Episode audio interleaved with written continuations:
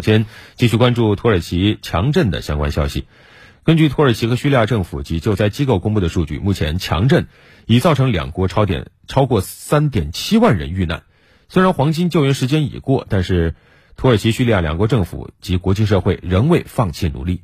与此同时，由于土耳其大量建筑在地震中出现倒塌，导致了更严重的伤亡，现在建筑质量问题成成为土耳其的一大焦点。根据土耳其媒体的报道。土耳其当局已经下令就有关问题予以彻查。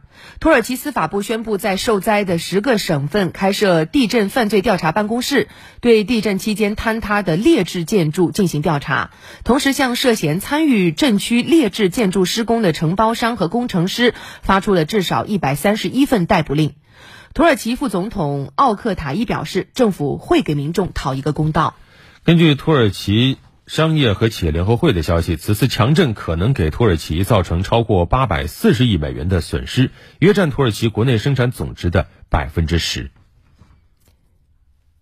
这次强震不光对土耳其造成影响，对叙利亚也造成了严重的影响。目前，当地民众依然面临物资短缺、医疗资源不足等问题。我们来听一下央视记者从叙利亚阿勒颇灾区发回的报道。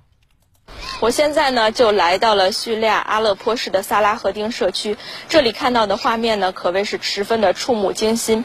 在战争时期，这里是叙利亚政府军和反政府武装的冲突前线，很多楼房呢建筑本就已经遭受破坏，却迟迟没有展开重建。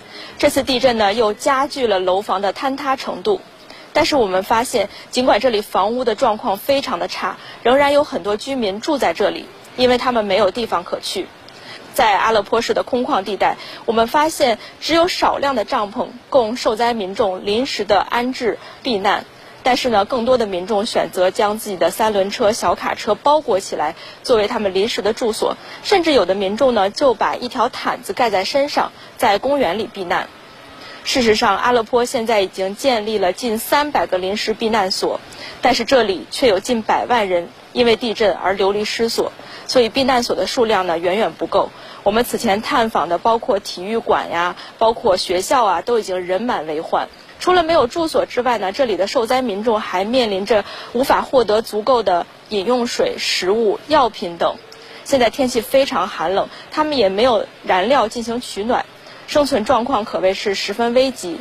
很多当地民众告诉我，在美国等西方国家的制裁下，叙利亚的经济很萧条。